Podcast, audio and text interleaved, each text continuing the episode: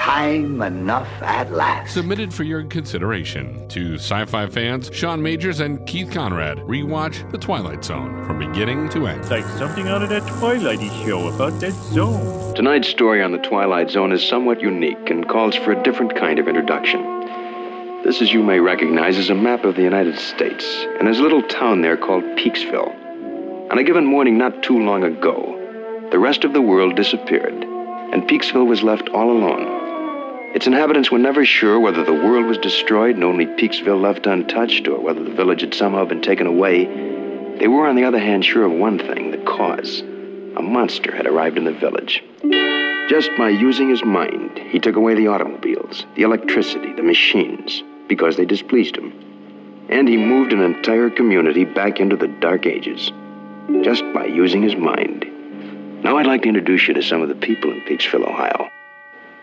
This is Mr. Fremont. It's in his farmhouse that the monster resides. This is Mrs. Fremont.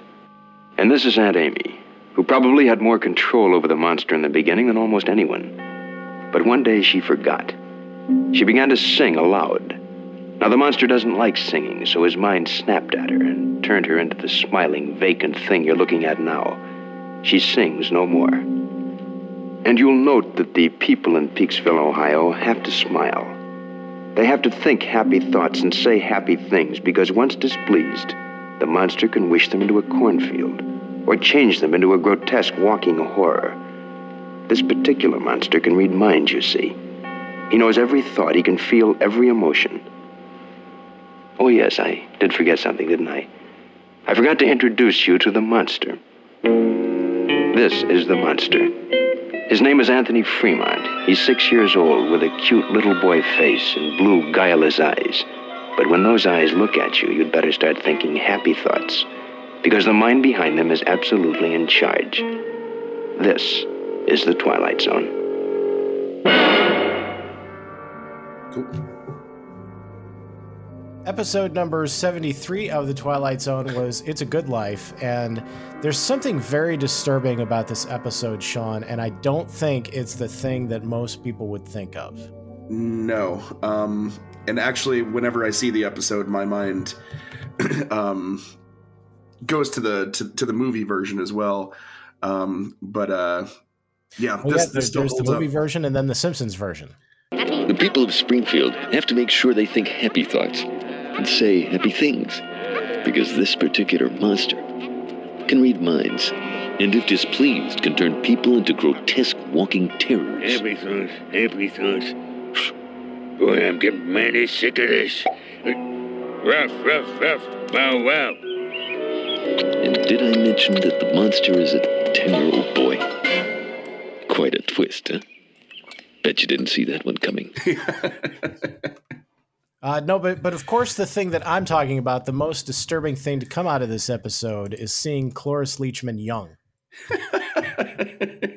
Wait, did she who who played she didn't play like the character like 10 20 episodes back when like 60 was like the oldest age imaginable, was it? Uh, no, I, I don't think so. I think this is. I think this might be her only Twilight Zone appearance. Okay. Yeah, pretty uh pretty lady, huh?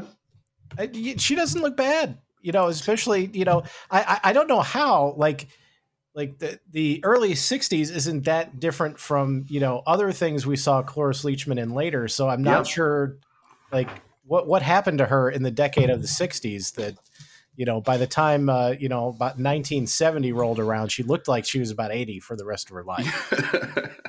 I, I'm not sure how that happened, but uh, I, you know, so I guess you know we've been keeping track of uh, which Twilight Zones, uh, you know, stars were still with us, and uh, Cloris Leachman just recently passed away. So she was when we started this podcast, and now she's not.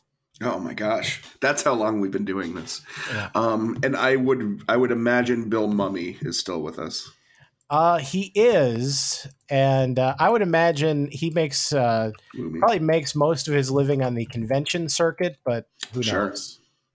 Um, you know, I, I do know that he actually came back for the sequel of this episode. Did you did you know that there actually was a sequel to this? Episode? I did not know there was a sequel to this Uh, episode. they, they did it in um, in the the eighties uh, you know, Oh, yeah. of the Twilight Zone, and uh, actually Cloris Leachman was in that one too.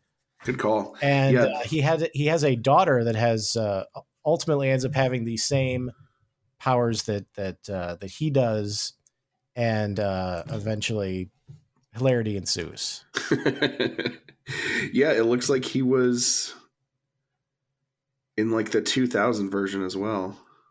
Maybe It's- that's what I'm thinking of. Maybe it wasn't the the uh, the '80s version of the Twilight Zone. Maybe he was in. Wow. Yeah. Uh, maybe, maybe that one was actually in the 2000s uh, version of the Twilight he Zone. he played somebody that was not that kid in the movie. Somebody named Tim in segment 3. Okay. Um, I. So, so he was Which actually in life. Twilight Zone the movie, is what you're saying. In the Yeah, yeah, yeah. Wow, that that's interesting. I, I didn't know that. So so I'm guessing it was just a cameo at that point. Um, Probably. It's it's in the Good Life uh, remake section, so it's in that segment, uh, which is uh, I believe a, a solid uh, hour after the scariest thing I ever saw as a kid, uh, which is when Dan Aykroyd says, "Hey, you want to see something really scary?" yeah, and that- that- that completely was- delivers. yeah, that that was easily the scariest moment of the movie. Which, by the way, you, you ha- if you haven't seen Twilight Zone the movie, the the first I don't know what is it five minutes of of the Yeah. movie Yeah, with yeah. uh, with uh, with Dan Aykroyd and um, is it Al- Albert Brooks? yeah, it's it's Albert Brooks. Literally, I love Albert Brooks, and I was drawing a blank on his name, but uh, Albert Brooks, Einstein. just absolutely uh, absolutely amazing stuff. So good. like uh uh like if my brother and I were were driving down a dark road, we'd be like, "Hey, you want to see something really scary?" Uh, I don't like that. like I'm, I'm actually like kind of getting chills a little bit just thinking about that. It was like um, at least it made a Large Marge from Pee Wee's uh, Big Adventure not so scary. yeah, very very similar vibes for both of those scenes. Actually, Yeah. if you think of it. Um, but um, my favorite moment is that is when uh, Albert Brooks turns off the headlights and he's like, "Oh my God, there could be nuns up ahead. We wouldn't even see them." I got to rewatch that I, soon. I, I like to think that that that whole scene is probably just them just completely making it up as they go. But oh uh, yeah, I'm sure. I don't know that for sure. You know, like literally, John Landis was just like, "Okay, we need you to get to saying you want to see something really scary. Everything else, just just be Just find a way there. Just- get there."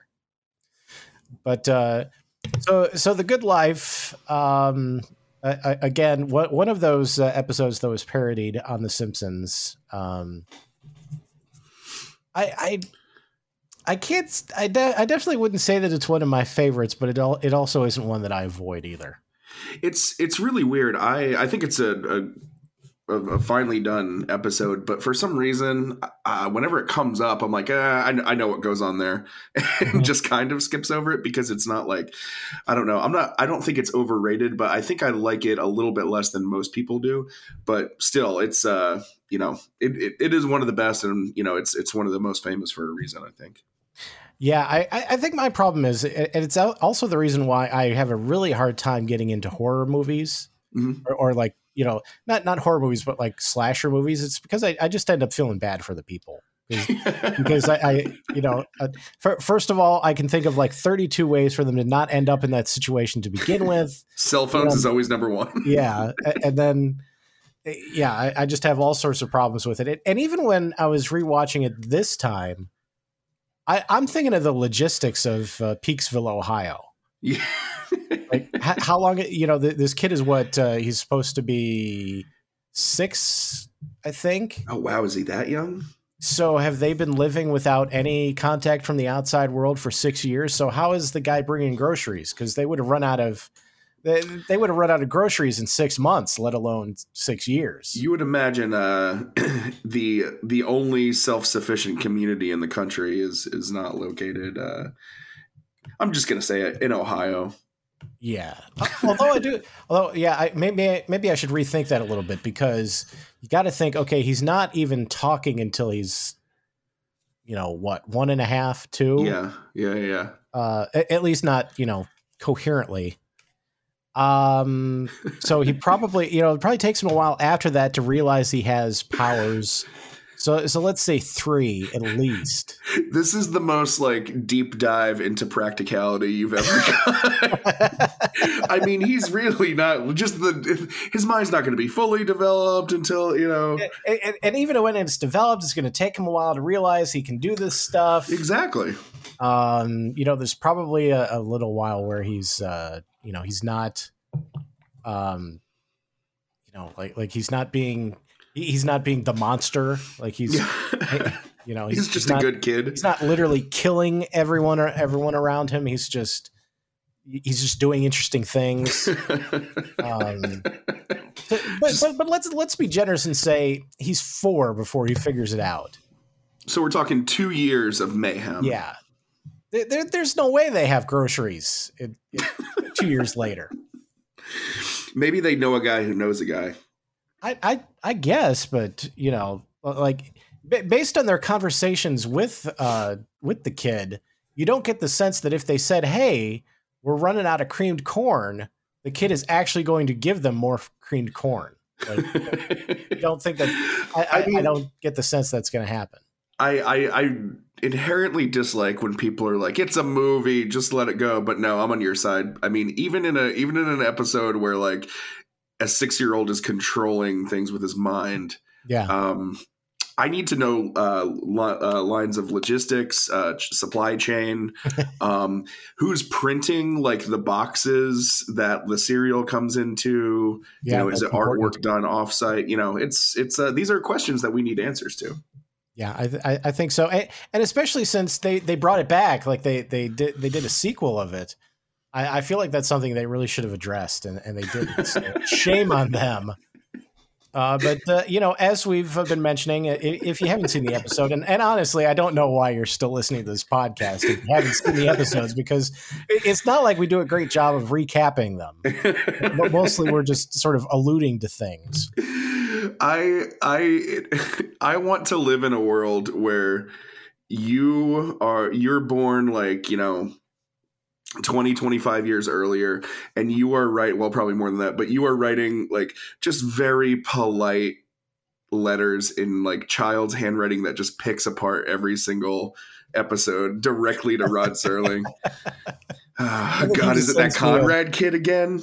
Yeah, he, he just sends me like one letter back. Thanks for watching. I, Oh. I, I'm asking about you know supply chain logistics, and he just writes me back. Uh, Thanks for listening. and just or like an thanks for watching. autograph Yeah. dictated not read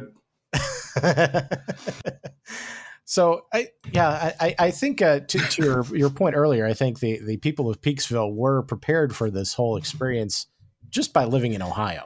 i i guess so Yeah. um i did not know that this was not written by rod serling Oh, you didn't? no I, I don't think I knew that either, so I, I can't judge you too harshly on that one. and also william shatner's in nick of time um no jerome bixby the author and this is like the intersection of not everything keith but apparently he wrote four star trek episodes too Nice. So mirror mirror mirror day of the dove requiem for methuselah and by any other name Uh, so he worked with Shatner. So Shatner was in this episode. Somebody, a former coworker, it all it all ties back together. wrote- the episode. So we, we should, you know, really, that's a, that's a missed opportunity for us. We should really have gone through each episode and, and just see how everybody ties to Shatner. I will we'll do it in our next production meeting. I, I, I think so. I think we should. So, uh, one of my favorite things in um, in this episode is the fact that uh, so so early on the guy's delivering the groceries where God knows where the groceries came from, but he is um, you know he runs into uh, he runs into the kid. Um, I, he's Anthony. I, I should I should stop calling him the kid. Uh, runs into little Anthony, the little scamp, and he's playing with a three-headed gopher. And I just always love the fact that they don't show you the three-headed gopher. Like Yeah. kinda- he he he tries to hold it up, but it's still out of out of out of the frame. So all you see is the tail wiggling around.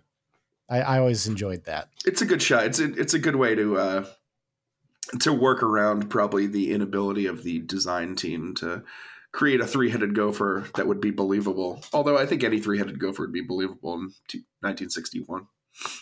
Probably. So yeah, um, yeah. I, I, you know, getting back to my original point, I wonder how old he was before. when, when did Anthony like commit his first sin against nature? I mean, he must be an imaginative kid because I mean he he dreams a world in which three-headed gophers can be willed into existence, and then of course does so. Some people dream of a world with three-headed gophers and say, "Why not?" Whatever. um, this is a, a super long opening narration. Uh, it is, but you know he's got a lot to to introduce. Um, and, and he, he actually says that uh, you know right off the beginning he says you know this is uh, this is a different story so here's a, a little bit of a different uh, introduction for you super long opening narration and then like for the for the end he uh he says no comment or something like that yeah yeah so so he goes the opposite way with the closing um i i did think it was kind of funny that uh the the, the beginning when he's doing said uh, extended opening narration uh, it, it almost looks like a, an episode of Night Gallery. Like, like yeah, it does. Because he's just standing in front of a picture of the United States. Yeah. Uh, was night was Night Gallery? Were all those episodes shot on VHS?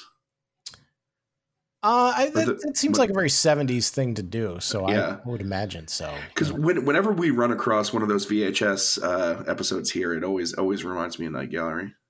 Which I think we're done with the VHS. Yeah, so I think we thankfully. Are. Yeah, it's just off-putting. Painful. Uh, so we uh, so we learned pretty early, and uh, I, and I don't know. This actually surprised me. I guess maybe it hadn't been a while since it had been a while since I'd actually seen the episode because, you know, they they introduced the grandmother and and they uh, he says that uh, you know she used to sing but he hates singing so now she she can't sing anymore and she's just kind of looking off in the into the distance. And then I was really surprised when she starts talking. Yeah. So I'm like, I'm not sure what Anthony actually did to to make her not sing, but the um kind kind of a stick in the mud, you know, who doesn't like singing? Yeah, yeah. I, and he really does we learn later on he really this man does not fool around with with singing. He, he, he definitely does not. No. Or uh drunken birthday boys who are also singing. Yeah.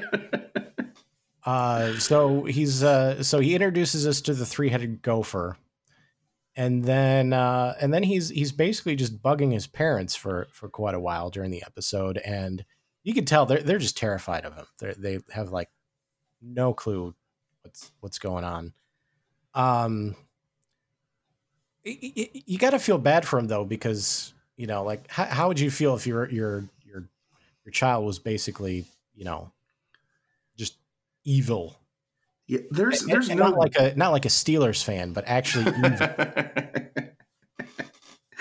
there are no their uniforms are horrible. There are no like people that really make it out well in this i mean you feel you know you talk about feeling feeling bad for the victims in a slasher movie um but like in here it's just like man this is their life this is their life forever and you know does uh is is it better to be loved or feared? Anthony apparently has the answer to that question at least in his own estimation. I want to be both loved and feared. I you know why have to choose one? Because if yeah. you already have one i'm sure you can make the other happen. Probably yeah um so, uh, so at first, like you, you see the uh, the townspeople in their own ways, like trying to curry favor with the uh, with Anthony, and I, I think the the thing you learn is, uh, you know, and, and, this is clearly the the message that Rod Serling was trying to uh, to to give us here was the danger of appeasement. Yeah, because uh, no matter how much they they try to act like, hey, we, we love you, Anthony, he he still turns him into a jack in the box. So in um in uh just kind of a historical context, I'm I'm really good on World War II. Uh, not so much during the '60s and Korean uh, well, Korean we, wars. Both, and we've both gotten to the age uh, where we we have to make a choice in life where we're either going to be big into World War II or big on smoking meats. Yeah. you know, Sorry, won't fight mates. for World War II. um but so you know you bringing up appeasement i actually i didn't think about it uh in that context it's really interesting is there something going on right now in november 3rd 1961 yikes yeah uh so i guess just kind of um because that's what cuban missile crisis was what 62 maybe Yeah, so we're about a year away from that. Um, I, I- think that was when uh, you know Khrushchev was was just sort of like the comic relief. yeah You know, like oh, he's mad at us because he can't get can't go to Disney World and or, or Disneyland. Sorry. And then he Um, takes off his shoe Yeah, then he takes off his shoe and starts banging it on things, and and uh, yeah, I mean he was he was he was mostly kind of the, the butt of jokes here in the United States, uh, including uh, in the on the on the Twilight Zone because there was a yeah there was an episode where he was Yeah. uh, they, they were poking fun at him uh, on, on the Twilight Zone earlier. It is. Um, it's really, it's really interesting just to see all of these, you know, cautionary tales in the in the first, you know, two and a half seasons of of this show, and then, you know, we're bare, we've barely started the '60s, and just to see like the transformation that the country goes through, and you know, in the next ten years, and all the all the stuff that's a lot more horrifying outside of the Twilight Zone is is you know about to happen, and it's just. Um, I don't know. I guess I guess this show does this if, you're there at, at like you know the the end of of the show's original run, are you scared of the Twilight Zone anymore? Because you must have lived through some pretty heavy stuff in the past, you know, five, four or five years. Yeah, probably not. I mean, you're, you're probably going, yeah, there, there's nothing Rod Serling can do that'll scare me. And then he goes and makes a movie where the Statue of Liberty is on a beach. You- learn, okay, I guess he can. oh man, best the best. Sorry, sorry, sorry for the tangent. That's pretty much what we do around here. uh, um, it's it's nothing if not for dark tangents. so you know eventually we, we get to this uh we get to this surprise birthday party and is uh is dan hollis okay so so dan is actually the guy who's having the birthday so he just has the Yeah. worst birthday ever you know, he he brings it on himself. You know, it's like it's like you're paying you're playing a college football season and you don't play anybody worthwhile, and then you complain about why you don't make the playoffs. You you have been given the parameters in which your birthday can happen, Dan, and that means no singing and don't don't confront the kid that has the power to turn you into a jack in the box and then send you into a cornfield. And if you do like come up with a, a strategy ahead of time Yeah. okay like like you can't just get drunk and think you're gonna you're gonna beat the kid to death and everybody's just gonna join in like this is a gotta- dark episode, man. you gotta you gotta it- coordinate with people. Like I know you can only think happy thoughts, but like I, I don't know, think think about how happy you'll be after the kid's dead. Then, it, then it actually is a happy thought. Maybe the kid won't think twice about it. but don't think about what is bringing on that happy thought. Right? Yeah. Because well, I mean that, that's actually what happens in uh, in The Simpsons, where he says, uh, you know, Homer's walking up to to Bart and he says, "Don't think anything, just bash him over the head with a chair." Um, and, and sure enough, uh, Bart notices and, and turns him into a Jack in the Box. Uh, so, so I don't doesn't do, doesn't Homer like don't they rediscover their relationship with Homer still as a Jack in the Box at the end of that? Yeah. And then eventually he's like, Dad, is there anything I can do for you? And he goes, Well, you could give me my body back. Uh, now, now here, here's what I'm thinking. You know, so like whenever I'm watching a Terminator movie, which I which I do quite often, uh, I'm a, I'm a fan of the first two. Oh, I yeah. tolerate the others, and um, like I, I always think like there had to be like a number of people you could put between John Connor and the Terminator that eventually the Terminator would just break down. yeah, just a pure numbers game, really. Yeah, like they, they uh, like Zapp Brannigan. They they he has a pre-programmed kill limit, and when he hits it, it'll just shut down. and, and I and I think of that too. Like there's at least a dozen people that we know of in this town. They they can't they, they can't come up with some way of of joining forces and snapping the kid's neck or something. Yeah, can't you like uh I don't know. Can can you all just think at the same time? Oh, that's a good idea. Of course, then you then then you'd have to like figure out a way to coordinate everybody to think at the same time. Mm. I, I, I'm thinking you don't you don't think about it. You just like you you see a, a an opening and you just go for it. Yeah, I guess I guess that's it. Yeah. The um unless like uh Anthony hears these thoughts just like we listen to words and they don't just like, you know, materialize inside his brain. But yeah, I think that it's uh you know, cuz how do you think about an exit strategy? how do you execute an exit strategy without first thinking about it first? Yeah, yeah. Uh, that that's a that's a tough. Like you know, today, you know, I was uh, I was uh, watching my wife uh, make a, a bagel in the toaster, and I thought, huh, I wonder, wonder how hot that is. And, and I immediately thought, no, stupid. What what are you what are you thinking here? And, and I didn't. And then- so that that you know that that thought was in and out of my head in a in, in a microsecond. Um, you know, couldn't couldn't you do the same thing? Like you you just you just walk by him and go, wow, his neck is right there. Crack. Snap. Yeah, I There you go. I don't know. Yeah, I wouldn't even if he were my own son, I wouldn't uh, feel bad about it. No, no. There, there, there comes a time where uh, you've you've created enough three headed gophers that you you had your chance. You you blew it. Um, but uh, one know, time, um, w- one time, and this was the height of uh, I'm going to say Wayne's World one. Yeah, uh, you know, Bohemian Rhapsody was was making its uh, comeback Mhm. on the airwaves, and uh, there's that there's that part where it's like, Mama just killed a man, put a gun against his head, pulled the trigger, now he's dead.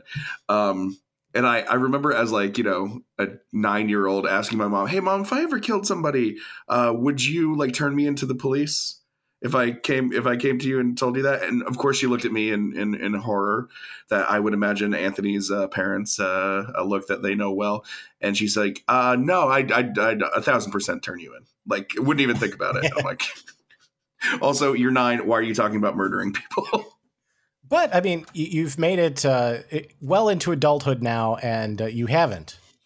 So So far. clearly, it wasn't. Knock on wood. At, at least as far as we all know.